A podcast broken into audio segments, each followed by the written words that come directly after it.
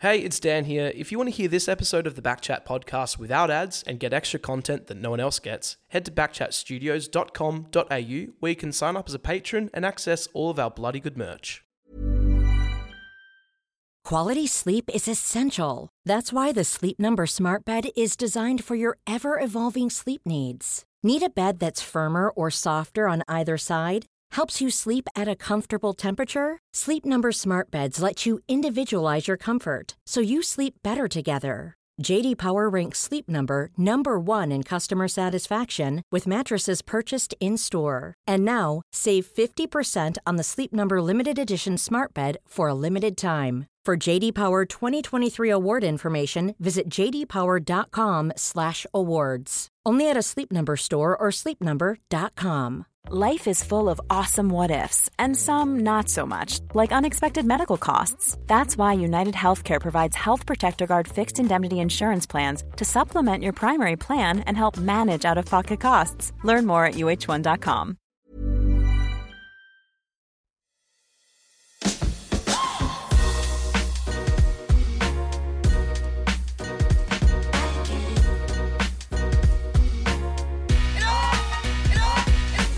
Now we've managed to pull this lady from the depths of her. Uh, look, I'm going to say um, highly respectful uh, other job than playing football, which is being a firefighter. Emma Swanson, welcome. Thank you guys. Now we try to have Emma in. me. The reason I start with that, we tried Yeah. to have Emma a little bit. She texted me at two a.m. Um, and it was very much appreciated because appreciated because I was absolutely butchered. I've been away for a week, and we had Emma, and I was ready to go, but I was also like, when Emma texted me, I was like, oh, this is early morning. You are a firefighter in your spare time, and you are on a job, and she had the respect and knowledge and foresight to say. I need a little bit of break here. Yeah, sleep." fair enough. So you are here. We're going to get into that a little bit, Emma. Yeah. You're a Backchat fan, I, I hope. I am a Backchat fan. So you know what's coming here. The greatest sporting achievement. The first question we ask every guest we ever have on. We want to know what you can do. We know we know you're an AFLW star. We know you've won best and fairest. We know that you've been in all Australian squads. We know that you're a captain of the side. Like Pretty we, good. We know this, don't we, Dan? But I want to It's all start there. with we don't really care just for a little bit. No. I want to know what you can do not on the football field. What's your greatest sporting achievement not I on knew, the footy field? I knew you guys started with this. Good. I um had dinner with my family last night. And I sat down with Dad. He listens to the show, and I was like, Dad, I need help. Um, not because there's so many to choose from, but because there's probably not that many to choose from. We did we nailed it down though. Um, T-ball state championship is about the only thing I've won, good. but Mate. it was epic. Yeah. It was so cool. And I don't know if it really looks like this, but this is it felt like it was amazing. I can picture myself on third base, whipping the ball in. I was probably under yeah, I was probably eleven or This 10 is or the 11. exact areas that we need. I'm sorry, I don't need to see any national champions as, a, No. like as an adult. I want under 10 state T-ball champion. awesome. It was so good. But yeah, it, now when I look back, I watch a ten year old throw. I'm like, oh, I was I was either felt way better than that, or yeah. What's what team was it? look- what was uh, the team? Rockingham Rams. The Rockingham, Rockingham Rams. Rams. Yeah. Ram Nation. Yeah. The um, I not to not to like um talk shit about t-ball, but I just I thought that would at that age you you're sort of converting to softball or something, but t-ball. I reckon at it must have been pretty close because it would have been my last ish year, and then I think a lot of the boys I played with went on to baseball, and I gave I, I gave it up. 11. Yeah. So it was a mixed team. Yes, was yep. I was the only girl. Wow. Yeah. Huge. Did you have a bit of that growing up? Always, yeah, pretty much. Uh, I th- until I played soccer, which was after footy had finished for me. That was an all girls team. Basketball played all girls. They were the only two sports I played all girls. A lot of the time I was the only girl. Yeah. So Emma Swanson, captain of the West Coast Eagles, very happy to have you here. Let's go back to the start. Is that Before, exactly what sorry, you're talking before about? we go to the start, Oh, I was just cool, thinking feel about free. more because you are a firefighter as well. Do you ever get into the? Um, I've seen it comes up online sometimes, like the the races that the firefighter people do, where they run so the many ladder. people have asked me this. Do you get involved in that? No, that is. Okay. I think it's like um.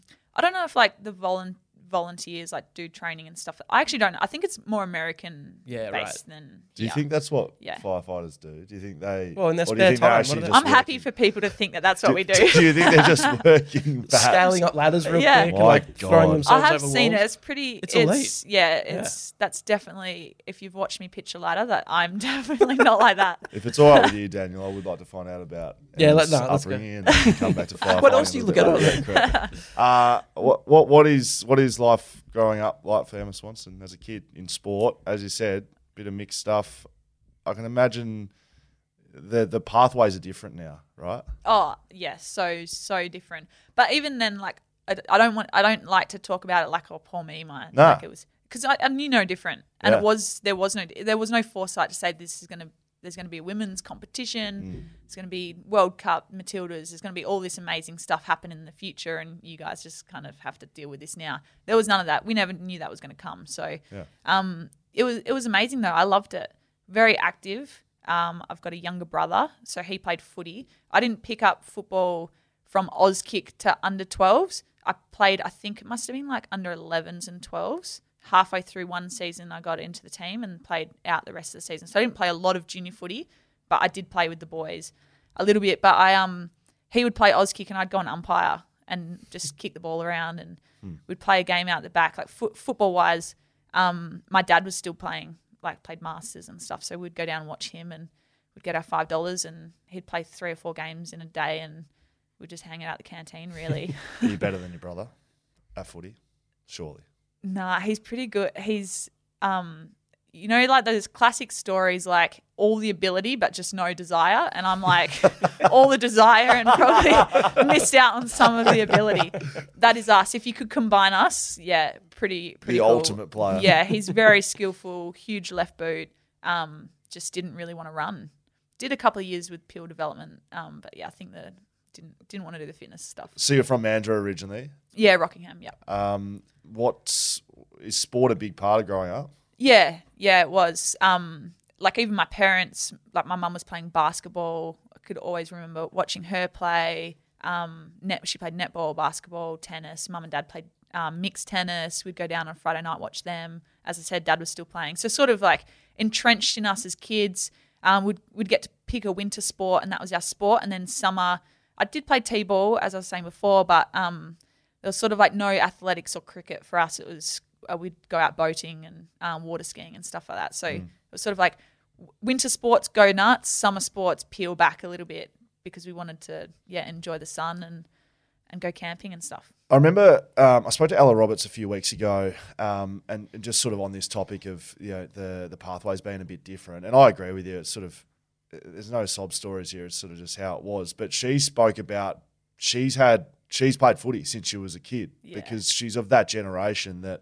Uh, I hope I'm not making you feel old here, Emma, Yeah. but like she she sort of said, well, I haven't really known anything different playing footy throughout. So it sounds like you were across multiple sports. Do you reckon that was a good thing for your sporting development? Yeah, I think it was. But if you gave me the choice now, like I would have loved to go right now if I could be seven years old and mm. go and watch the W on TV every weekend, hang over the fence and watch these amazing women play and choose one sport to play the whole way through. I'd absolutely do that. But also being able to play mul- multiple sports and bounce between. But a lot of the times, bouncing between them was because you got to the end of. So I only finished playing footy because I wasn't allowed to play anymore. Then I was mm. like, oh, what if I, I'll go play soccer because it's similar. And then I hated that. And I was like, I'll play basketball because it's you know easy. School had a team. I could train at school, that kind of stuff. Yeah. Then sort of it just fell with that until um, I found football again. Yeah. So I think if I did have the choice, I'd do an Ella Roberts pathway. Um, but I guess what I'm proud of is that girls do have the choice now, and that's because of not me, but the generation that has been through before me and my generation as well. So what what was um, how did you get back to footy? Like when when, when did that happen? Yeah, we had a um I used to catch catch the bus to school with some people who lived in our area and one of the girls was like, I've just started playing um it was the Rogers twenty twenty Cup. I think it was like two 20 minute halves. Peel had a team, it was like Peel Thunderbirds, like all the WAFL clubs would put together. I think it was maybe under 21s. I can't really remember. Um, and it would play in February over four weekends. and the winners played off in like a, a final. And that was before the WAFL women's competition played, but that was like your more women sort of things. This was like an underage ish kind of thing. Um, and she was like, "You should come to training." I was like, "Oh, like I'd love to play footy," but then um, and my brother was like, "Yeah, you should go." I got home and mum and dad were at work, and I was like, "I'd have to ride my bike to training. Nah, it's probably too far. Nah." Like made every excuse. My brother's like, "Nah, just go." I, I did. I just went and I loved it. Did you ride your bike? Yeah, rode my bike down. That's a that's a, yeah. Was it down at Rushton Park? Uh, no, You're not riding was, from Rockingham to Rushton No, Park. no. At the time, we were in Secret Harbour. yeah, it was only in Singleton. It was probably a couple of k. I think I was just making excuses not to go down. But um, yeah, eventually went down. I'd come from basketball, so my fitness levels were definitely not there.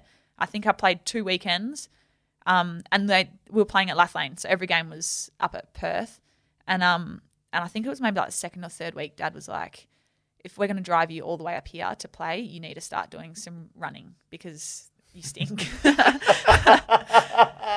I told this story the other day to someone, and someone was like, "Oh my god, like what did you do?" And I was like, oh, "Started running." Yeah. And they're like, "Oh, like most kids would just be like, nah, that's Yeah. it, that's me done." But yeah, I guess that was he knew that he could say that kind of thing to me, and um, yeah, started running laps around the block, and um, I think I had like the natural skill of kicking at that stage. Like a lot of girls hadn't grown up playing, or no one had grown up playing. So if you could kick, you kind of stood out a little bit. So it didn't really matter about the running, but he was definitely like, no, you need to be able to run. Otherwise, we're just sitting up here watching you keel over. So with with um you're riding a bike, then do you do you also remember do you remember your first car? Because we are powered by Fleet Network, of course. Um, powering the podcast. Um, first car after the bike. yeah, I had a, a champagne coloured Mazda 323. I knew it was going to be a Mazda. Why did Mazda do the champagne I range? don't know. It's such a bad color. it is a bad colour. like- With a six stack of CD in the boot. yeah, good. Did it? Yeah. Wow. It's pretty cool. What? So you That- used to be able to load up the CDs. in Load the up boot. six CDs in the boot. Yep. And you could flick through them in the front. Wait, so you had to open the boot, good. put the CDs in, and then Yeah. Oh, Unbelievable. wow. Yeah. What, what do you reckon's happening around the boardroom table at Mazda? Like, right, we need to we need to put this cha- in Yeah. champagne. Like, and we need four. No, let's go Let's with the six, six, CD yeah. stacker. Because like my memories of driving around, I used to have like a like a full CD case. What the case? yeah, Yeah. Oh, yeah. because I didn't have the six stacker. I just I had the you know I was manually The putting my. CDs. in.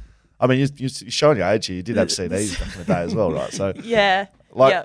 so it sounds like uh, if we're back on that, you know, the dad story. It sounds like he was a driver of standards for you. Yeah, definitely. Like he, he was pretty tough. Yeah. Um, I always remember like it's not it's not something that's scarred me or anything like that. Like it was just normal for us, but you'd know if you you played well because you wouldn't say anything, but you'd know if you didn't play well because you just you just feel it. And like I remember coming, I think this is a bit later on playing footy, maybe a bit older, 18, 19, and um driving home, and I'm just like, just say something, say something, say something. Like just tell me tell me I was bad or tell me I was good. Like I just want to know. But usually, like if he was like, "Oh, you're all right," you probably you probably had 38 and kick three. I, that's so. Uh, when you're telling that story, to sound like that, that was footy home for me as well. Like, if you didn't play well, it was silence, and it wasn't berating like yeah, you, you know, punishment. Yeah. but you just knew, and just then knew. it. I think like looking back on it, it, it actually drives your performance later on as an adult because you. yeah, Not that you're trying to impress dad or anyone else, but you just like ingrained in you that you got to play well. yeah. I think over time, like you learn, you don't need the reassurance mm. from coaches or anyone else because you sort of. I think it helps you look inside to go. I need to know for myself. Did I play? Like reflect on your own game. Don't have dad tell. You don't need dad to tell you. Yeah. It's sort of uh, over time you learn you learn that with maturity and experience. It, I definitely wasn't thinking that as a 19, 20 year old. Yes. But over time now I'm sort of like pretty comfortable to leave the field and go, okay, I reflect on my own performance. I don't need Mick, coach, whatever, telling me. And obviously they do because you're at the elite level. There's 18 coaches looking at you from six different video angles. Like you're going to get feedback, but you're pretty comfortable to leave. And I think that's what dad did for us, which was awesome. Um, tell me if I'm wrong. Three time Peel Thunder best and fairest, four time East Freo best and fairest. Is that right? Uh, You're seven time. No, because I only played at East Freo once, so Okay, one year. So Okay. that would have been pretty, Okay, that was Worth- pretty effort. handy. Have four. Yeah. But- I think uh, Peel maybe four or five, East Freo one. Okay. Yeah. So okay, right. So I just got the order wrong. That's fine. Yeah. So you're the best player in, in, in the sides you, you're playing in. Um, growing up as a junior, have you been a midfielder the whole your whole life? Or Yeah. just spend some time with Definitely a fold back mid. I was going to ask if you spent some time in the in the back line. Yeah, I did when I first, uh, when I started playing at the Giants. Um, first year was a midfielder. Second year, Al McConnell took over, and um, he was man, Al like, "Yeah." He sat me down. He goes, "You are not a mid. you are not a midfielder." Well, he's wrong. I think still naturally I'm a, I'm a back, but um, yeah, he put me down back. I loved it, loved it. Two, I think I must have played two or three years. A couple of those I was injured, but um, yeah, I just loved it. And I think my natural, the way I read the game, the way I run naturally is like more of a halfback running. I like facing the game. I'm not. I turn like the Queen Mary. Like I'm not very good. like I can't turn. I'm not very agile. I'm a straight line runner. Like it just suits suits my a back- natural abilities. You're a back really well. flanker. Yeah, It, it sounds like you're a back flanker. I'm so, happy to put myself there too. what's that period like then between 2013 and 2016? So you get picked up in 2016, marquee player GWS. Yeah. But that three years prior, what's what's the actual like? How how do you get drafted? Like, what's the story of getting drafted? It's it's real bizarre. Like telling the story now, people are like, oh, that's weird. Mm. But we had one game a year. So the Melbourne Western Bulldogs exhibition game. It first happened in 2013. Yes. I might get my date. I might No. get my years wrong, but I'm pretty sure it's I got that 2013. here too. Yeah, so I must have only just turned 18 and they picked the so it was like a draft night. We sat at Subi, like the news was there. It was like two teams just picking, like one for one. It was like schoolyard pick. What? It, was crazy. And What did they base the picks on? uh, so they had that year, um, 2013, they had, or it might have been 2012, they had a women's state carnival, which is what they'd had for a couple of years. I think they used to play every second year, the women's. Um, and we played in Cairns. And that's all the states, open age group, the best women's players in the state go and play in a tournament. You play every day of the week. And then you have a, I think you might have one day off before the grand final. And notoriously, it was WA versus Victoria every year. And same with the under 18s. So I'd played that year in both under 18s and the women's. And that's where they chose those Melbourne Western Bulldogs teams from. It was the first time that you'd sort of like combined all the states together. You just picked the 50 best players in the country, Yeah. really, one for one. But they did a Crazy. draft for it. That's, Yeah. that's hilarious. And I've been told now just recently, because it was a 10 year, um, a couple of weeks ago, like the 10, The reunion. 10 year, Yeah, right. yeah, 10 year anniversary or whatever Yes. it was of, of the first game. And I got told it was all just, it was all like fake. Like the coaches had already sat down and decided who they were picking. They just did it for the, I was so disappointed. just for Is the that drama. right? Yeah. I So really were they sat there like like, hmm, thinking I didn't know where I was going to go, or I actually probably I didn't think I was going to get picked at all because I was underage. I was I was young and Where did you go?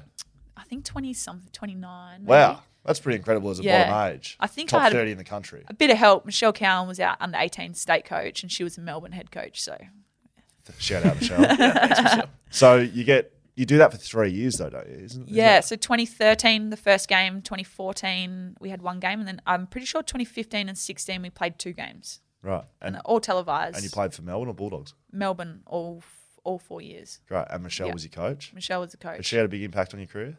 Yeah, absolutely. Yeah. She's probably um now at the club like you get these young 18 year olds come in and um, they don't always know how to follow rules and be elite and they sometimes do things to muck up and i'm like fuming frustration and she'll sit me down and she's like i've coached you since you were 17 do you not think you were like this like, "Oh."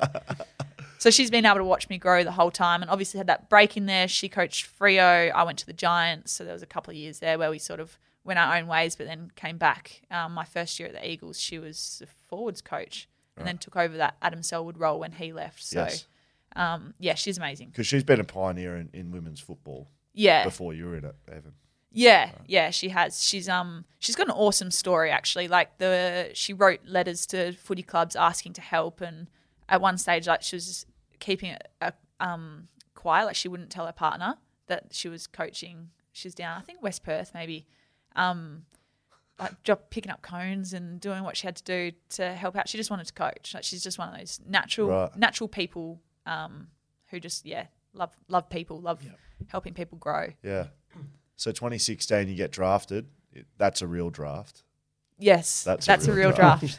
So you're a marquee player for GWS. yeah, so they set it up. Um, a, I'm pretty sure it came from the WNBA. When they started, they had like a they tried to equalize the competition, and that's what they tried to do here with the, with the W. So Yes. um, Victoria and WA, as I said before, played off in every final of any any state. There's no other team that had played off in states against each other. So they were So they're the two teams. two that leading states Right. in women's footy. Victoria obviously had a number of teams where all these girls were going to sort of get spread out and it would equalise their state a little bit. Yes. We only had one license in WA, which was Freo. So they tried to entice WA people to go. If I look back now, I'm like, wow, we would have had a really good team staying at Freo. Like they had they had to do it. There was no other way. It it was it would have been like our WA state team playing against half strength everywhere else. Like That's what happened in the men's.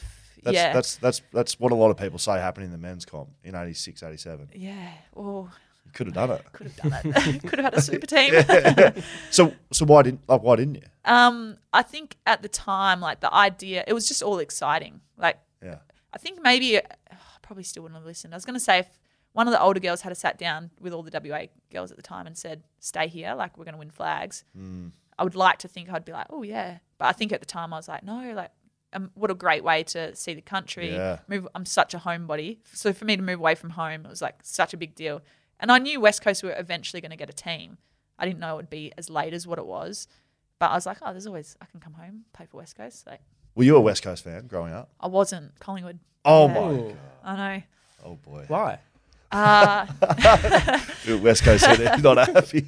Well, he, you're from WA. yeah, that's a good point. yeah, I think um, like my dad mad West Coast, and my brother just played ball West Coast, and I was like, no, I just- Rebellion. You're Yeah. gonna, you're gonna pick the antithesis. yeah, That's great. that's pretty much what it was. Um, Is that right? Yeah, That's good. yeah, Did, but um, that was supportive. Did the marquee title come with any sort of benefit, like parking spot, or I don't know? Did you did you hold it over the other girls? Like, hey, I'm the marquee person. Nah, I can't actually. I haven't really reflected that much back there, but um, I think we got like relocation, like paid relocation. I don't Yeah. think it was much. I don't think. I'd like to go back and look. I don't think the money even back then was that amazing. Like I think to go and live over the other side in Sydney, the most expensive place to live for Yes. like twelve thousand dollars. At the time, I was like unreal. Now I'd be like, ah, no, that's not even going to be pay like a month's rent.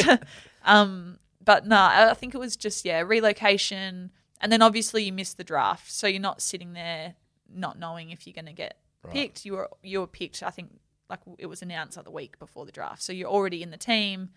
Had no say obviously in how the team was getting picked or anything like that, but it was just that security to go. I'm here. I think two year deal. Um, so a bit bit of security, Yeah. but What was yeah, your jumper number? Seventeen. Did you pick that? Yes. Why? I played 17 at Peel. East Freo, I played 50. Played number 50. 50. That's, That's a good. heavy But, number. Was yeah. I 50 for West Coast this year? You were 88. I didn't know they went that high. what was it? 81. 81.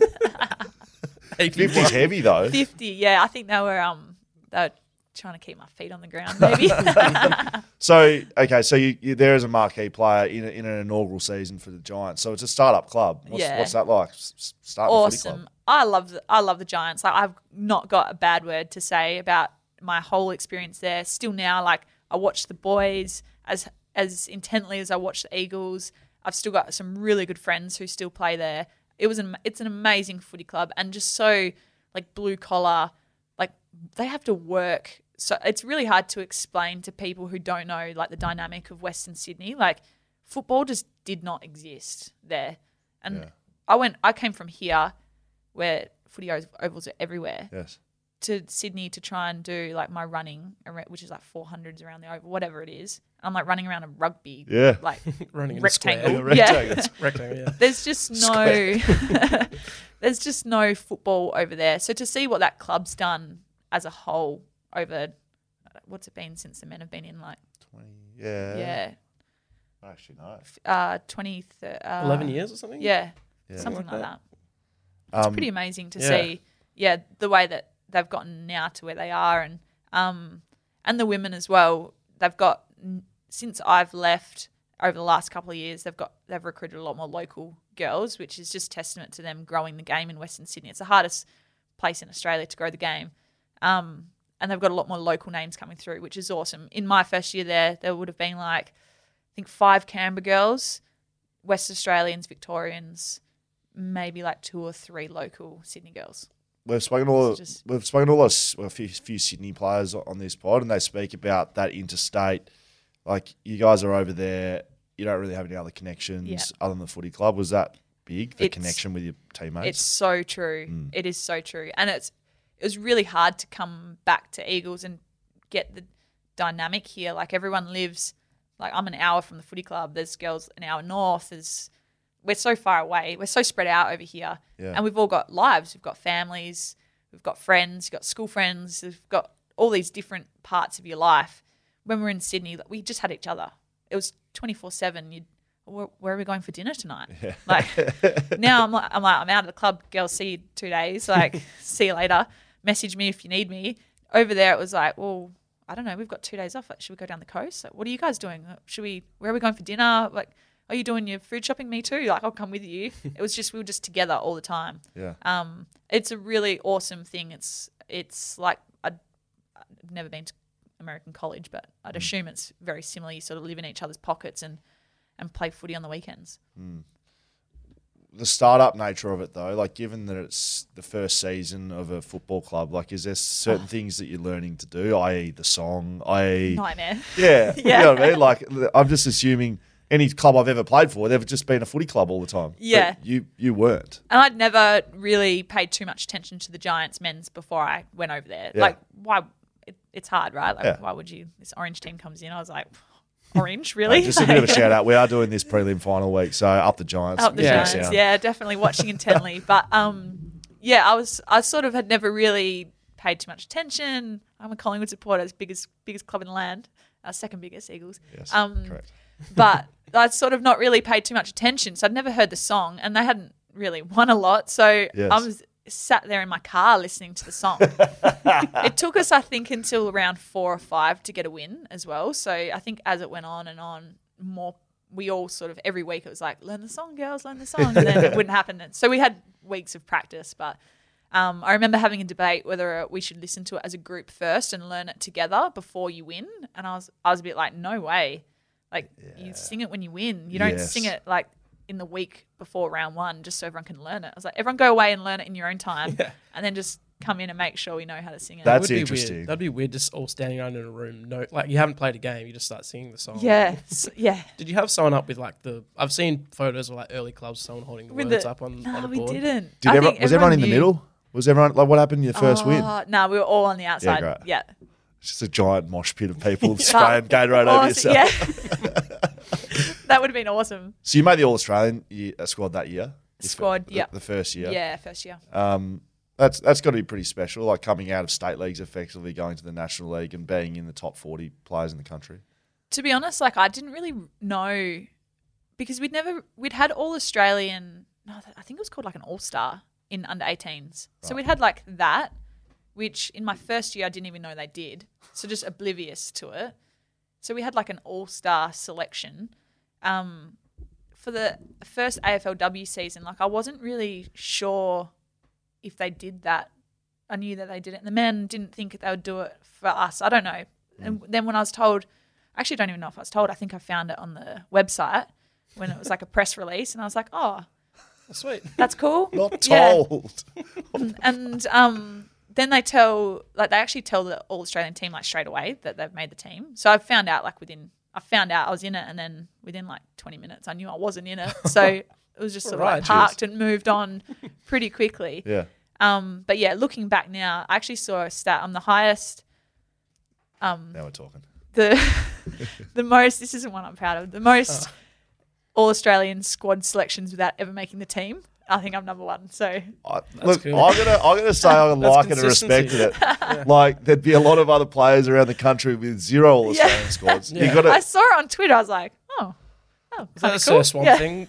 He always loves it. Is that is Yeah. that something you aspire to, or is it or is it is it about the team and team success now? I think now, like, it sounds like I'm just saying the right thing, but Mm. probably asked me two years ago, I reckon I'd be like, nah, I'd want to make All Australian. Yeah. I think now after winning a couple of best and fairest, you sort of re- you soon realize really quickly team success is way more fun because everyone's celebrating.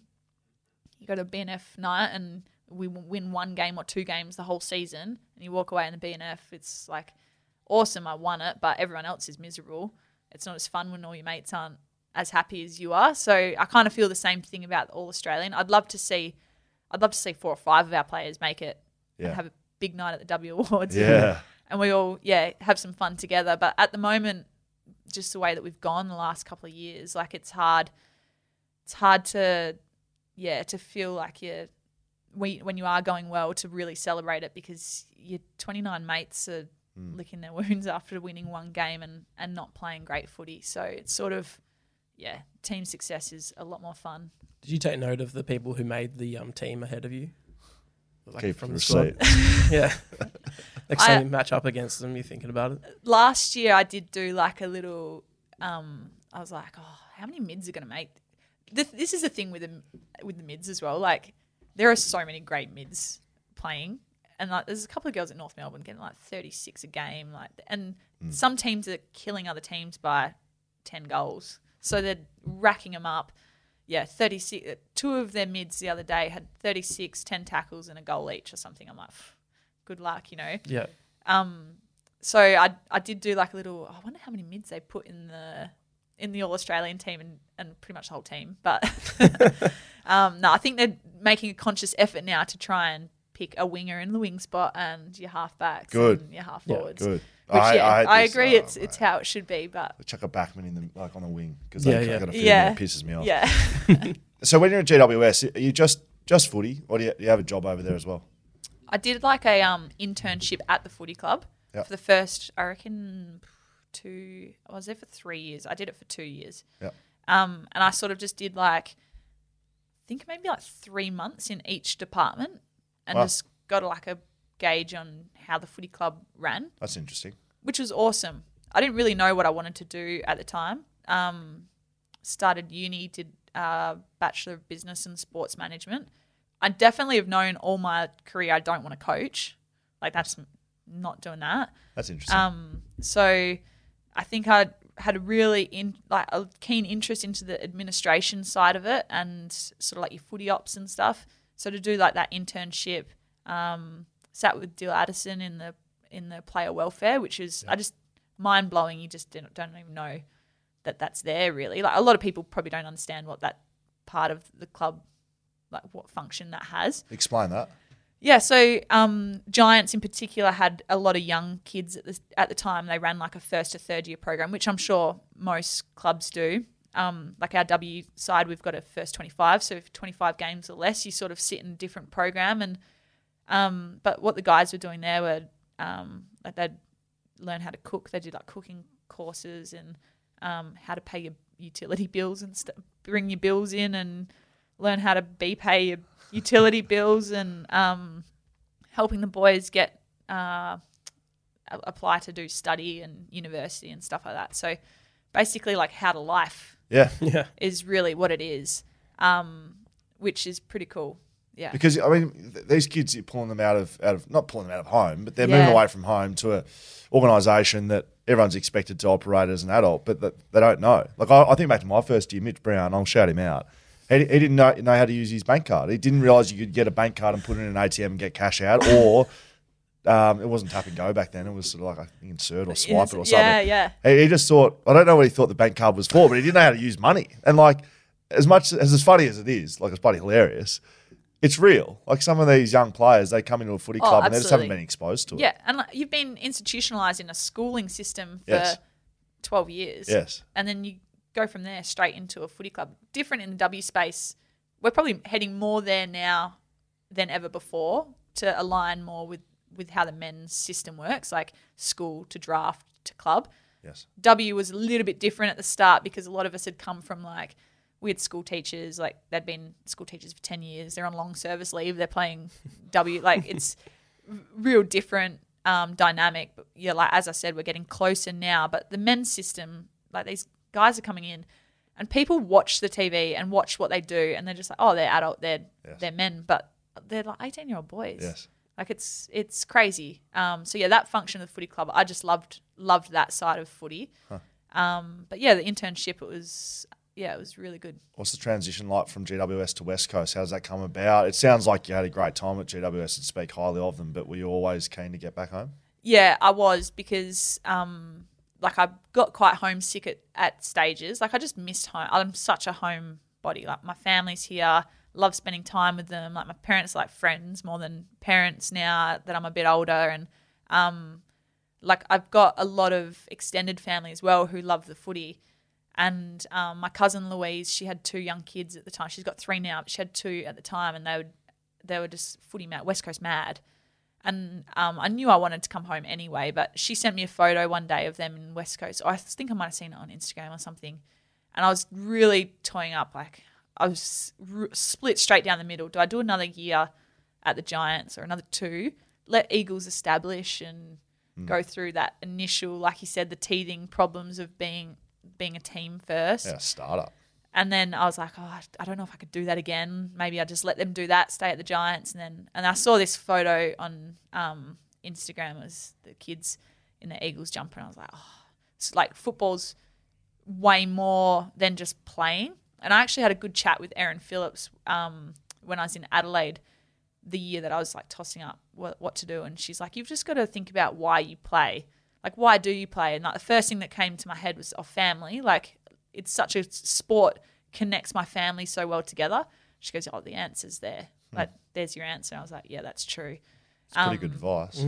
Yeah, it was. I was kind of, I was, I was waiting for myself to be like, "Oh, but," and then I, I just couldn't. So I was like, "No, I need to need to go home." And that year, I'd done my shoulder as well, so I wasn't playing, and it just got harder and harder as the year went on. Like I wasn't playing. I think the Giants knew I was leaving as well, so I was kind of like tossed to the side a little bit. Yeah.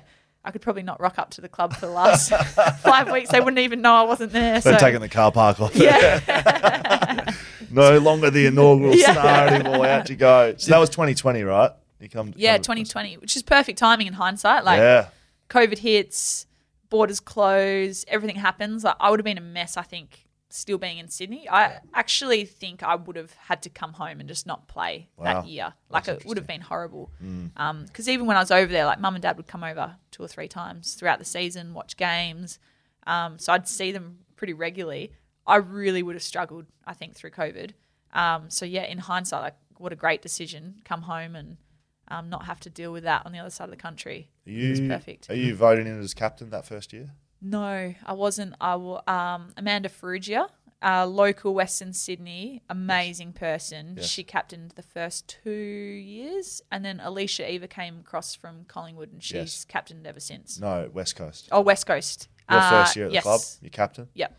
What's that like? It's it's a different role going from player trying to get a touch, just worried about yourself, Yeah. to then worried about everyone on the list. Yeah. Um, it is different. Sometimes I don't know if I love it. Um, but I think, yeah, I think I enjoy it enough to obviously still do it, but it comes with a lot of th- thoughts about other things. Sometimes you just you go into the club and you just want to be like, I just want to be here, do my thing, and just leave. Like it's, and then you've got people asking you things that to them are like important things, and you're just like, oh my god, just give me space. And I think now that I'm working as well, it's it's different. At the time, 2020, um, first team, a lot of the girls I knew from playing with previously, but I hadn't played or seen them for four and a half years, four-ish years. Uh, a lot of girls I hadn't met before. So it was a different dynamic, and I think it was really good growth opportunity for me because I'm a little bit introverted, happy to sort of not be out there. Um, but I think that first year it forced me to create these connections with these girls. That if I don't think if I was put in that, if I don't, if I wasn't put in that position, I don't think I would have gone and um, yeah, created the same connections as what I have with the girls now. And your actual leadership, do you think that's like grown and you matured, and as you got older and you've you've grown into the role a bit more? Because quite often in footy clubs, the best player is the captain, and you're one of, if not the best player at West Coast, and you're the captain.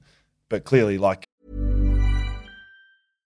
Selling a little or a lot? Shopify helps you do your thing however you cha-ching. Shopify is the global commerce platform that helps you sell at every stage of your business. From the launch your online shop stage to the first real life store stage, all the way to the did we just hit a million orders stage. Shopify is there to help you grow. Shopify helps you turn browsers into buyers with the internet's best converting checkout. 36% better on average compared to other leading commerce platforms because businesses that grow grow with Shopify. Get a $1 per month trial period at shopify.com/work. shopify.com/work. Mother's Day is around the corner. Find the perfect gift for the mom in your life with a stunning piece of jewelry from Blue Nile. From timeless pearls to dazzling gemstones, Blue Nile has something she'll adore. Need it fast? Most items can ship overnight. Plus, enjoy guaranteed free shipping and returns. Don't miss our special Mother's Day deals. Save big on the season's most beautiful trends. For a limited time, get up to 50% off by going to BlueNile.com. That's BlueNile.com. First up, it doesn't fit. It doesn't just. You don't just get to be captain and then it's all good because you're the best player. But have you got better? Do you think? Yeah, I think yeah, definitely gotten better. Um, it's a hard one, right? Like if you, um, I obviously follow men's footy. It's twenty four week season now. Like our two of our seasons don't even equal one men's season in terms of length, and I think that it's it's taken me so long to find my feet as the captain that I almost doubt myself. Like, why has it taken me four years to finally feel like I'm doing a good job? But then you kind of go, oh, that's really like it's like a it's like Luke Shuey having it for a year and a half. Yeah. It's like, okay, that's probably why, but it's just taken so long to fall on my feet and find where I'm at. And um, I think in the first year, I would have happily not taken it on. Like I was maybe 24 or 25, coming back from 12 months out with a shoulder injury, had a horrid run with injuries at Giants, like hadn't really played consistently good football, would have been probably happy to just go, just going to play, get some really good years under my belt. I'll take over the captaincy like 27, 28. Perfect When age. you're an old duck. bit older, bit more mature. Like you've sort of, yeah, you're happy to go team first mentality. I, I really struggled with it at the start to go team first when I'd come back from a long term injury and I hadn't played great footy. Yeah. So that was a challenge. Um, but I think we've, yeah, probably gotten out the other side. Um, as I said, like I don't know if I love doing it all the time. It's got its challenging days, but um, yeah, it's it's a good opportunity. What's the um what's the synergy like with the men's uh, team? Obviously, you guys are uh, in there at the same times, or um, is it kept pretty separate? No, it's it's awesome. Eagles are so good at it. I think we probably lead the way in the competition from the sort of low level conversations that we've had um, on PA calls and with other with other captains when we do like the captains days and stuff. Um, Eagles are amazing. It helps that we've got such a great facility as well. Like it's it's big. Yeah. It's purpose built. Um, they knew we were coming when they built the facility, so we have our own change rooms. Like, It's just such a fantastic facility, which definitely helps. We've got the two ovals. Um, in the last two years, this season, last season, we've started training during the day, and I think at the start, I mean, I, I wasn't privy to the conversations being had, but I'm sure there would have been conversations like, "How is this going?" to Like, we've got 40. What's on a men's list? Like 40 something. Yeah. 44. 44 men's players and 30 on a W list. Yeah. Like, how is this going to, like, we've got 70 athletes all trying to use the same facility at the same time. How's this going to work? I'm sure there were questions asked, but um, credit to both footy ops for both programs. Like, it's been amazing. And for the girls to come in and they, you're kind of seen as an equal, you're using the gym at the same time as the boys, or we're out in the shed and they're out there doing touch and you're having a kick and having a chat and the sauna got put in at the Eagles and I think that's like the most social like ice breaking thing that's ever happened um, throughout the season this our preseason men's season like there's like 20 people in there all having a chat which big is sauna. awesome yeah um, I miss this. but Never got the yeah the the club's fantastic with that stuff um, and both clubs I've been at Giants were really good with it as well different dynamic there we trained after hours so a lot of the time the men had left by the time we'd come in to do training That's to do with the availability of players, right? Because a lot of you girls have jobs. yeah Um, and, and there hasn't been full time employment with like with, with the AFLW, right? yeah That's the reason. We, That, that's the reason, Yeah. yeah. I, we sort of took a big leap last year because we are so fortunate we had such a young side. So our average age would have been like 20 something. Yeah. So you can imagine like a lot of these girls are coming in, they're not working your full time. Inaugural year, we had, I don't know, six teachers or something working full time. Like impossible to go come to training on a Wednesday at nine o'clock. They just can't do it. Fast forward a couple of years, high list turnover, 18 year olds come in. Let's do something that's going to increase our professionalism, that's going to help the fatigue levels. Training after hours at work, after work, is just horrible. Can't believe we ever did that. Um, but they, yeah, they so they we've gone. Let's go prof- fully professional one day a week.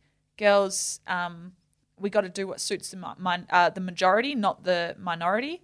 If you're the two, three, four who can't make it, we'll make alternative arrangements. But we're pretty lucky. Had hundred percent buy-in.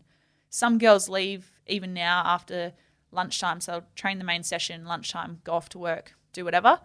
Um, but yeah, it's been just because of it's not full time and still not classified as full time. As I said, we're just really fortunate. Our group's really young, and we're able to do that. I know other teams have had had troubles trying to get the whole playing group to give up two days of work. While we're talking about work, so I mentioned off the top you're a fiery. When when did that start? Um, how does that go hand in hand with an AFL career? Yeah, it's hard. Bloody hell. I I applied in 2020. Uh, yeah, it must have been 2020 when I first got home, and I was I had applied the year I went to Sydney as well, and just missed out. So got to the last like 30 people. They take 22 to 24 in a school, one school a year at that stage. Missed out on the school, and I was like, it's it's the universe telling me something. I'm going to Sydney, like perfect opportunity then come back and I know that it takes people sometimes two, three, four, five times to apply. And I'd been told I just didn't have the life experience. Bef- I was 21 and I'm so glad I didn't get in then. 21, um, you don't have the life experience. That's why you didn't get in. Cool. Go to Sydney, live away from home for four years, four and a half years, get some pretty good life experience playing AFLW, Yeah. being an athlete, working at footy clubs, that kind of stuff come back, I was like, it might take me two or three years again to get in. So I'll just apply. And then it just kind of went on. And then COVID hit and they fast tracked everything. And I was like, oh, I feel a bit insecure in my job around COVID. Like it'd be really handy to get in. And I didn't know what was going to happen with footy as well. At that time, like we didn't, it was COVID going to be a 12 month thing? It was going to be Yeah. a two year, I oh, was shutting year down thing? It like- competitions everywhere. it was crazy, right? So I was like, hell bent, I want the Fireys. And I still would, regardless, I would have taken it because what a great opportunity. But got into the school. The school goes for 21 weeks and it's like, it's hard. Like it's, being an athlete's tough, but um, that is like, phys- there's no load monitoring, like managing. There's no fatigue management. There's like, it's, it's pretty challenging. And that went straight through our preseason in our second year at the Eagles. So 2021 so you're doing both. doing well. Uh, the Fireys thought that I was just doing Fireys and not training, but I was trying to train as much as I could, reducing my risk of injury. Because if you get injured while you're doing the fire training, that's it. Like you're out. Wow. So they're that. pretty brutal. It's like a it's like the SAS. Like it's Yeah, it's a it's like a paramilitary Yeah. sort of style um, of training, and it, that, that's like your fatigue, like your sustained high performance Mm. is fatiguing, right? It's hard work, attention to detail, ironing your shirt, doing all that stuff. But then add the physical layer on top of that. A lot of the guys who I was in the school with come from like concreting background, they're chippies, like they're used to that physical work. I'm like, yeah, I'm an athlete, but we've got a GPS on. And if you run too far, like you're out. Like, don't worry. Like, we were very managed Yeah. as athletes. Um, and as I said, yeah, there's no there's no uh, management at fire school. It's just you're away, and it's yeah, pretty grueling.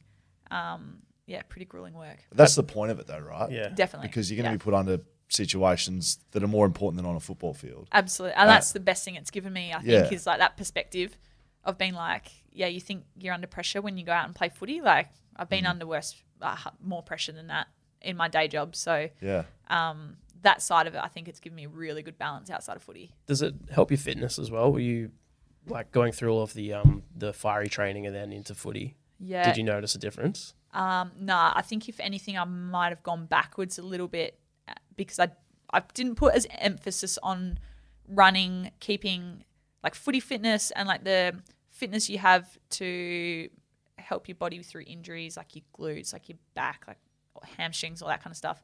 I just kind of dropped all that, just did fireys, thinking, oh, I'll keep fit because I'm burning like three and a half thousand calories a day.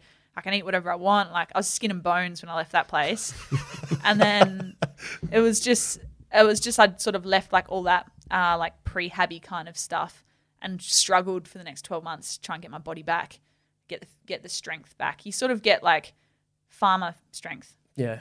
not like Yeah. football strength or yeah, dumbbell strength. Yes. Yeah. So it's like Bunga's pre-seasons. He Yeah. comes and does like sh- I've heard shear that and that's what sheet. You're yeah. just pulling, you're pulling hoses around, Yeah. carrying ladders around, Yeah. and you can do that as good as it gets. But then you need to be able to run. you got you got to be able to run. Yep. Yep.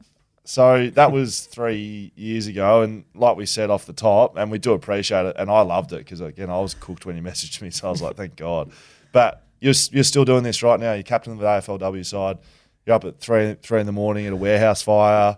I'm assuming you've seen some pretty, you know, um, I would say horri- uh, horrific, th- like that you've experienced a bit as Yeah. a fiery as well. Yeah, I mean it's um, it's tough. It like the the fire we had last week, so I had to message you and say I wasn't coming in. I sort of we got the call at about eight thirty. I was like, oh, if this is done by midnight, like that's a pretty good result. Midnight, I can go. To, we we do sleep on night shift, so that's fatigue management. We can between call outs, you can get a couple of hours in. However, however it happens, sort of enough to allow you to not have to do like your traditional night shift, go home, s- shut the blinds, sleep all day, Yes. go back to work. You sort of get enough in most of the time. Yes. Um, I hope DFES don't hate me for saying this, but yeah, so you can, sh- yeah, most of the time you can sort of go night shift to night shift, and the day have some some sort of like afternoon off where you might Yes. kick your legs up, whatever. But you don't have to, as I said, like I assume like you're not putting you're not putting out fires twelve hours at, during Exactly, the night. yeah. So you're trying to get some rest in. we But- might go to like alarm calls, Yeah, that a- kind of stuff. Broken sleep, um, like you're still tired, but you can sort of push through, right? Yeah, but like in opposed to mining, where you're driving a truck for twelve hours, and you need Um, Exactly. to go to sleep because Yeah. you can't just so be it's kind of for like 24 hours a non-traditional night Yeah, night yeah. shift. So I'll usually plan stuff like between my and often I'll go to training between night shift, Mm. go to training, have a couple of hours sleep in the arvo, go back to night shift, Hmm. or you know plan a podcast with you guys, and then This was going to be sleep. Yeah. Let's hear with Sorry. We well, I was, I was that night. I was like, oh yeah, I'll give it till midnight. And if though I had other things on that day, like I had two school visits to do with the club Hmm. and train, like our main training before a game. So I got to midnight and I was like, oh man, we're not going to be out of here before at least like three or four o'clock. I was like, I need to cancel my day tomorrow. I have to sleep to go to the, to then be able to train Yes. because we had a game in two days. So it does change the dynamic when we're in season because I obviously have to put way more emphasis on sleeping. Whereas Yes. if you if that had have happened th- four months ago before preseason started, I probably would have just pushed couple Yeah. of coffees in the morning, no dramas, just push through. Yeah. Um, but yeah, it does change like the management a bit, and I have gotten a lot better at being like, hate that I let you guys down and had to cancel the podcast, but sometimes you just have to let people down, Good. and that's Yeah. As you should. Yeah, look after yourself. Yeah. Is it is it um I know it's like you're going out to a negative thing like a fire, but is it is it thrilling getting into a fire truck and driving fast and stuff? Yeah. Yeah. yeah, it is. We we say we're I, like I work with a with a great group of guys, and um like we always have a bit of a laugh. Like our sometimes our best day at, at work is other people's worst day. Yeah. Like, but that's there's a range of reasons why. Like we have to maintain training, and there's only so much training you can do. Like out the back at the station, like you want to see the red hot stuff and put fires out. Like it, it is fun. Unfortunately, like it's someone's house or a car or you know, a bushfire with wildlife and stuff. There's the negatives that come with it, but it is thrilling. And if you go a long time on station without having like a decent job, everyone starts getting a little bit agitated. And then you just get one good job and everyone comes back and is like, oh, I can still do that. It's like, I haven't ridden a bike for ages. Can I still do this? Of course you can. It's a bike. You don't forget how to ride a bike. Yeah. Go for a ride. You come back, it's like, oh, sweet. Yeah. Put the bike away for another couple of months. No dramas. Back in Footyland, um, leading the team, captain of the side, leadership, all of that. Wh- What's that been like? You mentioned right off the top when I asked you about about the connection with other other players, and and you don't think you would have had a great of a connection if you weren't the captain. How, how's that side been at an AFLW club? The connection with players, the um, ins and outs of everything but footy. Like I think a lot of people externally think, you know, captain the side, you're trying to lead football, but I'd assume that's almost not a, not even half of the job. Yeah, I, yeah, it's true. Um, I think particularly now, like talking to the group that we have now, they're really young. Like we got, yeah, I think we're the second youngest um, team in the comp. Someone said to me we had eight players under 20 play or nine players under 20 play on the weekend. So we're a pretty young group. I found it um, really, really enjoyable that connection piece in the last two years after I decided to embrace it. But I found it challenging at the start that our lives are just so different. Like these these girls are like 18, 19, not a care in the world. Like footy's just going up. The W's going up for them. They're probably not going to have to work in 12 to 18 months Yeah, time. new CBA, New new, CBA. CBAs has been signed off. Yeah, they're off or- probably laughing, quit their jobs at Rebel, no dramas, you know. they're happy to, they've just got their life over the next 10, 15 years, hopefully, for some of them, yeah. is going to be so different to mine. And um, Dana Hooker's another one. Like, she's a mum. She's got a seven year old at home. She comes to training, and we're just like, like even her, like the difference between her and me, like my life would be crazy. Not to mention her life to the 19 year old who lives at home with mum and dad and doesn't study or doesn't work and just comes to training and has a laugh. Like sometimes the girls are at the beach on a Tuesday morning, like having coffees. I'm like, well, I've got a 10 hour day shift that I've got to get to. Like it's just different. Um, but I think 12, 18 months ago, I was like, let's just embrace that and how great. Like they're so energetic. They love being there and it's infectious. So I wouldn't have it any other way. I love it. Do you think the dynamic between men's teams and women's teams internally is different? Like you said, you've had like quite a good connection between the two, but are they very different teams, sides, people? Yeah. I think um I think like the understanding of what each party does is different. Like I wouldn't be able to sit there and go, I understand the pressure that Luke Shuey's under mm. when you're playing in front of 50, 60, 70, 100,000 people mm. week in, week out, 100,000 members, millions of people tuning in, watching your games. I can't understand that pressure. We played in front of 1,200 on the weekend. Mm. Our family, most of the time, are the ones that are watching. Maybe, you know, we've, we've got fans and that, but nowhere near the pressure that the men's program is under week in, week out. But vice versa, like he, he probably can't sit there and go, I understand the pressure that you guys go through financially. We make money playing football, obviously, but we're not we're not thriving. Like the mm. money that we're earning is surviving, not thriving. Whereas on the flip, like the men are earning some decent money, Yeah. being able to set themselves up post footy career. Even our highest paid players at the moment aren't earning enough to set themselves up post footy career. As I said, I I describe it as they're surviving. They're not, yeah, they're not thriving in terms of how much they're earning. So different dynamic, I think, in that respect. Um, the program contact hours are so different as well.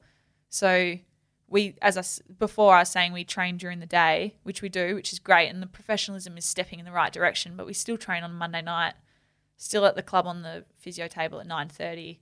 We get grab and go dinners that we take home and chuck in the microwave because sometimes you don't get home till ten o'clock at night.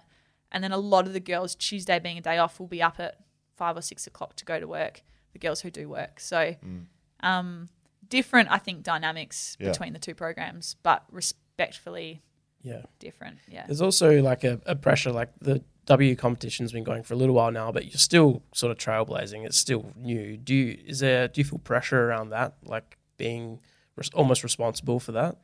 Yeah, I think so. I, I think um like I I find like I'm pretty stoic in I'm like, oh, there's people getting paid more money than me sitting around nice tables making decisions like at the AFL to do what they can with the game. Like I can only have my personal opinion to how we should be marketing the game or whatever. There's professionals doing that. So I think I like wrongly or rightly go, oh, it's I'm just doing the best I can. And I always stick by the players and say like we're all just doing when no one's rocking up trying to suck. Like we we're all just trying to do our best, right? So um, whether that's drawing in crowds or not drawing in the crowds or the TV audience, um, like there's probably other people that that probably would feel that pressure a little bit more than us. As long as us as players come in, enjoy what we're doing, and work our butts off, like I think everything else is out of our hands, right? The competition's getting better though. I've been, I've been, you know, and I'll, I'll put my hand up. I'm not. I'm not the world's biggest expert. I'm certainly not even the world's biggest expert in the men's competition. In fact, I'm far from it, given my predictions this year. Kmart Kane. Yeah, that was very good on Twitter. Uh, the competition's getting better, from what I can see. Yeah. like a lot better. Yeah. The quality, The quality. Like we mentioned, Ella Roberts. I'm just saying that because I heard it from her mouth. But these kids that are coming into the game have Their played whole foot- life, right? They've played Yeah. football for ten years. Yep. You you hadn't done that. Nah, and I think that's where um, I know there's a lot of people who might watch the game and expect to see what they see when they watch men's footy because it's football and you're wanting to see. The product is like you've in my point of view like you've got to completely separate separate the products. They're completely different products and they'll never be the same. They will never be the same. So if you're tuning in to one of our games on the weekend and expecting to see a Collingwood v Carlton men's game. Like, just don't. Like, watch our games for our games and understand the stories behind. I think that that's the best part of the W at the moment is the background stories. You've got fireys, you've got doctors, you've got people who got told at twelve they could never play. You've got players who were playing who took their local teams to court to try and play. Like the stories are unbelievable. That's what makes the product so amazing. I think as it'll start to change, as you said, Ella Roberts has played since she was six, and you can tell like the girl can kick, mark. She knows just natural ability to find space. Oh, there's going to be so many more of her coming through. Maybe she's a generational one, but there's going to be other girls who are coming through in that sort of bracket who have played since our six. The game will start to develop a little bit different. You would probably see better skills, um, but I still think the product is just totally separate to the men's product. And I think where we're going to come unstuck is if people are tuning in expecting to see something they don't want to see, and then that's when the backlash comes or the negative Twitter comments and stuff like that. For people that haven't watched a lot of your footy, you, Emma Swanson's footy, describe yourself as a player. Oh, I'm probably you a said- bit you of said- a hack. Yeah. you say you can't turn you're like the Queen Mary, but I, Yeah. how about I describe it? I reckon I reckon you're in the top echelon of, of hard players in the AFLW. You're a hard hitter. You you're in and under. You got quality, and you're underselling yourself with quality. But like I've seen a couple of hits from you that. Like, do you enjoy that element Yeah. of the game, the physicality? yeah, I listened to you guys with Bo Waters actually, not uh, a couple of weeks ago. I And would, was- I would say, yeah. Yeah, I was listening to him talk about the physical aspect of the game, and I was like, abs- like that's my favorite part of the game, really. Um, like I love the tackling, the bumping. I think it's starting to change a little bit now. Um, Alicia Eva, she's my good mate, um, captain the Giants. She just got rubbed out for a week for this tackle, and I'm like, oh, like the amount of times that I've done things like that. So you're consciously now trying to change the way you play a little bit. And I'm getting older, so let's prolong my body. That's that sounds like a really good idea. Um, but I do love that physical aspect of the game. Um, when we when we could bump before, I'd definitely like to lay a few shepherds and um, yeah, there's there's like the match, the argument, like the match winning goal or the game saving tackle. Game saving tackle any day. Is that right? That's what I'd choose. Yeah. Have you had any of those? I I don't know. I wouldn't say it was like on the buzzer game saving, but we played. Uh, I think it was maybe one of the Melbourne Western Bulldogs games. I was like in the dying couple of minutes of the game and just laid a, a good tackle, and I just could feel everything change. I was like, oh, that's it. The game's done. We've won, which is pretty cool. We're going to Yeah. find that. Thank you, Jaden. Yeah. I'll, I'll look good. at that. Um, I don't know. You got anything else It's all been good. for, for Emma? What what what You leading, two? me, you leading me in, or, or No, not not just yet. We'll get to social media in a second. Let's put a nice bow on it. What what what do you see personally the future holding for you a- as you continue to play in the league and the AFLW as a whole? What where, what do you, what's the future hold? I, I know the CBA is being announced today, so I know what the next five years look like for the competition.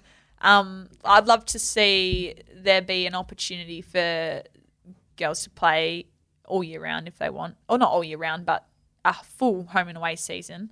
Um, and I think it's everyone's got their different views, and um, personally, my point of view sort of aligns more with games played over money paid.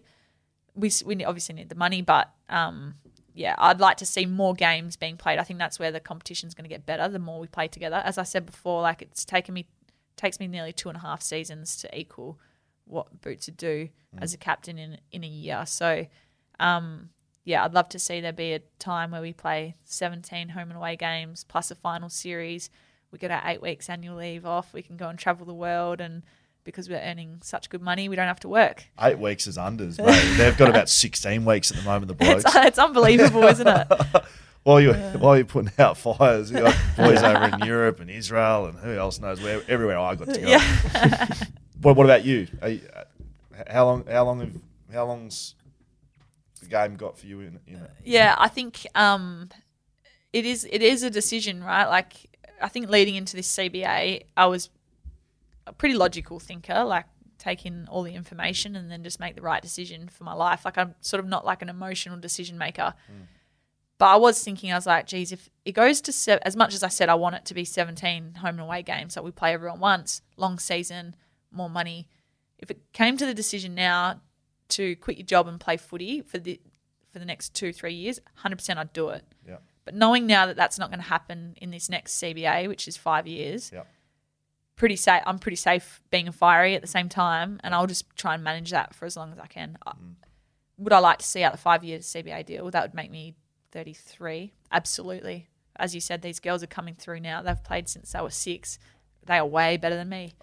So you I'm hanging on by the skin of my teeth. I, Just I like the self-deprecation, I do, but you're an absolute superstar, best and fairest, all Australian squads. I can see you getting. uh, You're maybe gonna- off a halfback. you're gonna- I can- correct. yeah. you just get the career savers on. That's get it. back to the back line. Yeah. Uh, look, I, yeah, I, I, I, it's been a really interesting chat, um, Emma. Um, you had fun. Yeah, I have. Thank you guys for having me. We're not done yet. Social media, social media. No, that's not right. Social media, where the people get asked you the questions. Quite a popular um, little figure over on Yeah, social media. absolutely. Um, so we've got the qu- questions from the people. Okay. You ready? Yeah, let's go. I haven't seen these yet. Uh, Twillo, 1992. Uh, was it more pressure being a marquee player or coming back home to West Coast? I guess you were both. West Coast, I'd say. More pressure at West Coast. Yes. Big, big club. Um, Mistaz, 84. Uh, the AFLW season has moved around. What time of the year is best? I don't hope the AFL don't listen to this. I'm a summer girl. I think the clean air, missing the men's finals at the moment, I find it really, I, as a fan of the men's game, I am so entrenched in the men's final series. I'm not watching the W. And if I'm not, what I'm a player, I'm not watching the W. Probably a lot of people who are making the same choices as me. That's interesting. I liked the summer time slot. I didn't ask. I, I I like sort of just injecting myself into this. It is my segment, so I can do what I like. Uh, I didn't ask like what sort of role models and people, players in the AFL, and an AFLW you looked up to when you were growing up. Was it Collingwood fa- like players? Yeah. Um, Who were your favourite players? like I still love Scott Pendlebury. Yeah, and have just loved watching him for so so long. Um, Daisy Thomas, Daisy. yeah. Um, I reckon Daisy was the first one that I like. I was number on the jumper. Yes. Just loved it, and because we went to Melbourne for a family holiday and hung over the fence and watched them train, like just loved it. And also when teams used to come here to play West Coast, Dad would take us to their open training. So it'd be like Port Adelaide training, Collingwood training, wh- whoever the away team was, we'd go watch the training. And Dad was just a footy nut. So That's cool. um, Where, watched at Subi heaps- or yeah, at Subi. Yeah. yeah.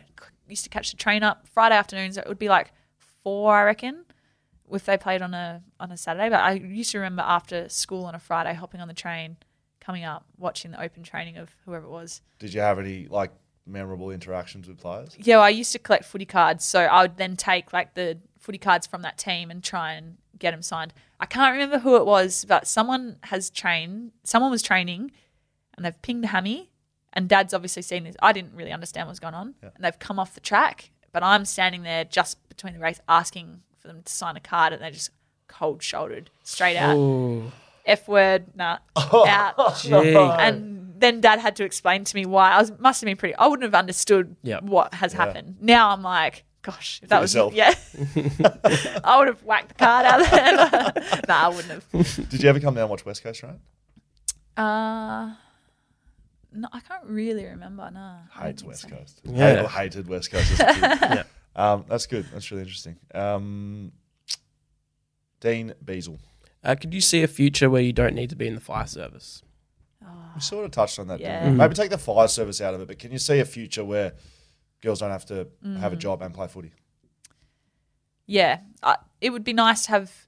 Um, I think like the key word in this is it would be really nice to have the option too. Yep. Because I think one of the number one, like this could be wrong, and and you could probably tell us, Will, but Hmm. one of the number one problems coming out of the men's game at the moment, a guy's getting spat out of the system with no experience in Anything. in anything. Yep. Yeah. And even if you've studied, right? If you've done a, a degree over eight years in the AFL system and you come out and you're applying for a job against someone who's got eight years industry experience, not every player who comes out of the system has a name who you like get them in because we know they're a, foot- a lot of guys leave the system. You Yep. read past their name, you wouldn't even know who Yeah. they are.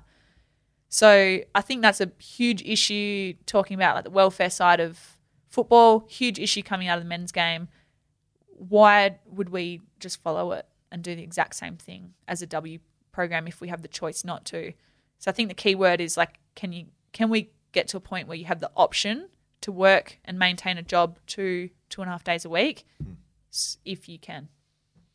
Yeah, that's Like really that. interesting because I've always come out and oh, you, you've hit the nail on the head. There's so many of my former teammates and my, uh, even myself. Like, honestly, like coming out, I had no great plan. I was in the system for 14 years, Yeah. and uh, you get so caught up in playing footy and trying to be the best in an elite environment. You're the best in the country, so. I use always use the example like you don't see doctors trying to you know studying law to become a lawyer, and you, you don't see uh, plumbers doing an accounting degree. Yeah. You don't see like the the That's so true. the education element is like, oh, study and you, you know this isn't going to last forever. It's like, yeah, okay, but it certainly won't last forever if I don't apply myself at, Yep. at the football club. Yep. So that's where I think the biggest issue lies. So you could be onto something there because I've never come up with a solution because I just think that the, your first priority is got to be footy. Yeah, I know, and I I see that so, like I, for, I'd like it to go. You train Monday, Wednesday, Friday, and Tuesdays and Thursdays. And I know the men's program has like your mandatory off day and a half. I think at Something the moment, that. something like that. It's you got to have like two completely free days, and then you can allow working time. But the actual working element as opposed to study is an interesting one. I've always felt like work placements, experience in actual industry is better than studying. then studying, yeah, yep.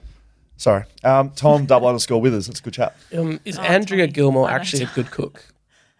Yes, that's my partner Andrea. She's an amazing cook, um, but I think Tom's just having a cheeky dig there. Right. Do you cook? Uh, not much. So Nah. you're not a good cook. I You're don't need to be. goes by the I don't need to be. you got Andrea. I yeah.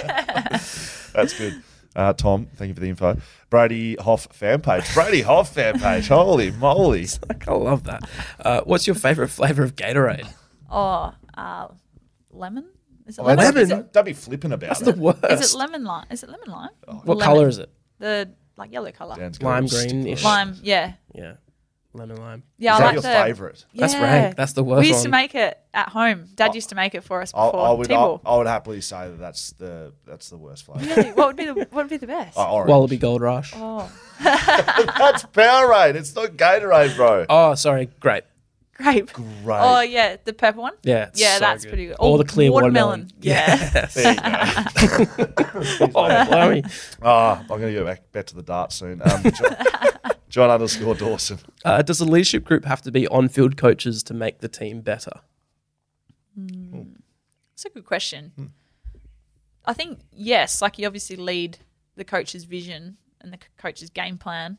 Um, particularly with like I think where that comes into play now, the runner only comes out in our game twice a quarter. I think twice a quarter. Um, What? As in mandate? Like they're not allowed out more than twice? Yeah, I think after goals and twice a quarter. So Right. there's like restricted Right, right. runner. Um, so things like a couple of quick goals, drop a loose behind the ball, that stuff like that. We have to real generate ourselves. Definitely not my strength. So I'm lucky we've got some pretty switched on girls. Who is good at that Um, at the club? B Smith's pretty unreal with that stuff. Can imagine that. Yeah, real football head. Uh, knows what the game needs in the right moment. I'm just like your midfielder who's like, it's, it's all the same for me. Belinda Smith's uh, like I, Belinda I wouldn't Smith. say I wouldn't say dour, but she's a proper defender. Yeah. like she just gets the job done. Yeah. she's she's, She's- probably my favorite player. She is. She's uh yeah. She's defender. She was one of the defender. one of the first blood games. is defender. Yeah, like one of the first games I ever called. She just dominated her opponent. I was like, yeah, she's mine. She's Gets mine. the fist in. Yeah. Kicked a goal last week. Oh, First yeah. ever goal. She played for eight years. Was it? Yeah, first ever goal. Which that just that screams defender, right? Absolutely. Tom Barrass took him 100 games. Yeah. to kick one. Uh, Weller underscore 1989. I'm interested in this question. Uh, what's Hammer like as a coach? Oh, he's good. Is he? Yeah. Do we want to talk him up? Yep. We can. Talk Oh, him up. well, we, we can do both. Yeah. Give him a clip. One of those Little sandwiches, clip, yeah. and then Nah, he's unbelievable. I think there's something about coaching when you're still playing that he's. I think he's the only coach I've ever had that's still been playing at a high level Hmm. uh, while coaching. He understands the game is hard. For some reason, coaches I think forget. Like they might have played, they might have played at the top level, whatever, retired, start became a coach, and all of a sudden they just forget how hard the game is. Hammer just doesn't have that. He's yeah, he's good. He knows. Um, he'll show me vision, and he's like, look, like perfect would be here, but you know, I understand.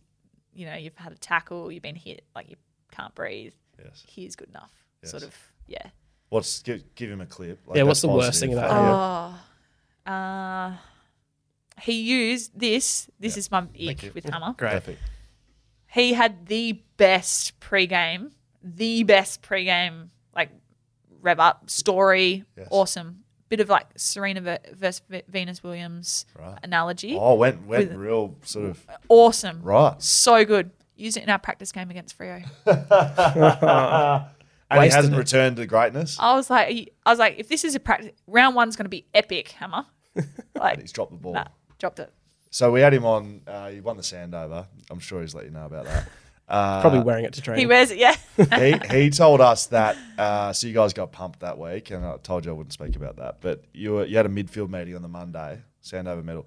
He was he was thinking about doing the midfield meeting in his tuxedo. How would that have been received from the girls if he rolled in there in a tuxedo? love that. I love it. That is so good. That's the best part about a footy club, right? Is that kind of stuff. Yes. That would have been epic. I'm actually disappointed he didn't do that. Well, maybe we can organise it for this week when the Yeah, Brownlow's on. true. Because he's going to Yeah. have to be coming. He's going to be wearing it if Monday we night. had have won, I reckon he probably tuxedo, would have tuxedo done on, it. Yeah. correct. Make Yeah. him bring the Sandover in as well. Uh, last one, Tappy ninety five. uh, how does Emma like her eggs? Sincerely, the Eggman. I actually don't like eggs. There you go. Yeah. At I'm all? not as uh, Gun like to your head. Have to I- eat eggs. if I like I'll if I'm being polite, like I'd have like a fried egg or something, but Yes. I wouldn't Don't choose have to be polite have to the eggs. like- Eggs, No, nah. it's more people like, oh, what, what are we going to cook here today? Yeah. Yeah. people always go eggs, but no, yeah, I don't really like eggs. All right, so uh, uh, But- PSA: Don't cook Emma Swanson eggs. She Yeah. doesn't want them. No one. If I have to, like a, I don't know, fried. No one's ever said um, soldiers. No one's ever Oh said yeah, dippy Oh, egg. yeah. like like Masto. It's a dippy guy. egg. Dippy egg. Oh, Growing up, none of that. nah. Uh, the last one I want to finish with is the very last question. Have I or have I not? And, and I will say, in my defence, I have not um, done this. This is on Stephen Bandy and the football club. You're hosting a pod, you you host, you host, hosted a hosting podcast, Yeah. Inside Swoop. Yeah, I did do that for a year. You did that for a year, right? I did a I did a thing at West Coast this year on Wednesdays. It's called the Inside Swoop. Oh yeah, It's you called were. the Inside Swoop. They've blatantly stolen your podcast name. I reckon you were I the did first say host of it. this. Good. I said to Thumper the other day, Yes. I was like, we should have taken that name and it had an intro song in it. I haven't, I haven't listened to the Inside Swoop now. I haven't no, listened wouldn't. to one. Don't I wouldn't bother. bother. Does it have an intro? I, Don't even know. okay, because if it has the same intro song as what we had, They've got issues. that- yeah. Uh, Emma, it's been awesome having you on, mate. Um, really appreciate the insights. Uh, been a big fan of yours from afar, but it's good to get to know you in here. Thanks, guys. Thanks for having me. Backchat Anytime. double underscore is socials. Hello at backchatpodcast.com.au is their email. You can find everything at backchatstudios.com.au. We got merch over there. We got some coming your way. Um, if you're okay with that, Emma. Awesome. Okay, great. Um, big shout out to our patrons, Fleet Network. Thank you for powering the podcast. Swimply, Whippersnapper Whiskey, Margaret River Roasting Co., BlueBet, Shelter Brewing Co., Leadable Cameras, Mumba Digital. If that's not on the run sheet next week, I'm going to spew up. Um, stick around for one more question from Emma, uh, Emma Swanson. Thank you very much.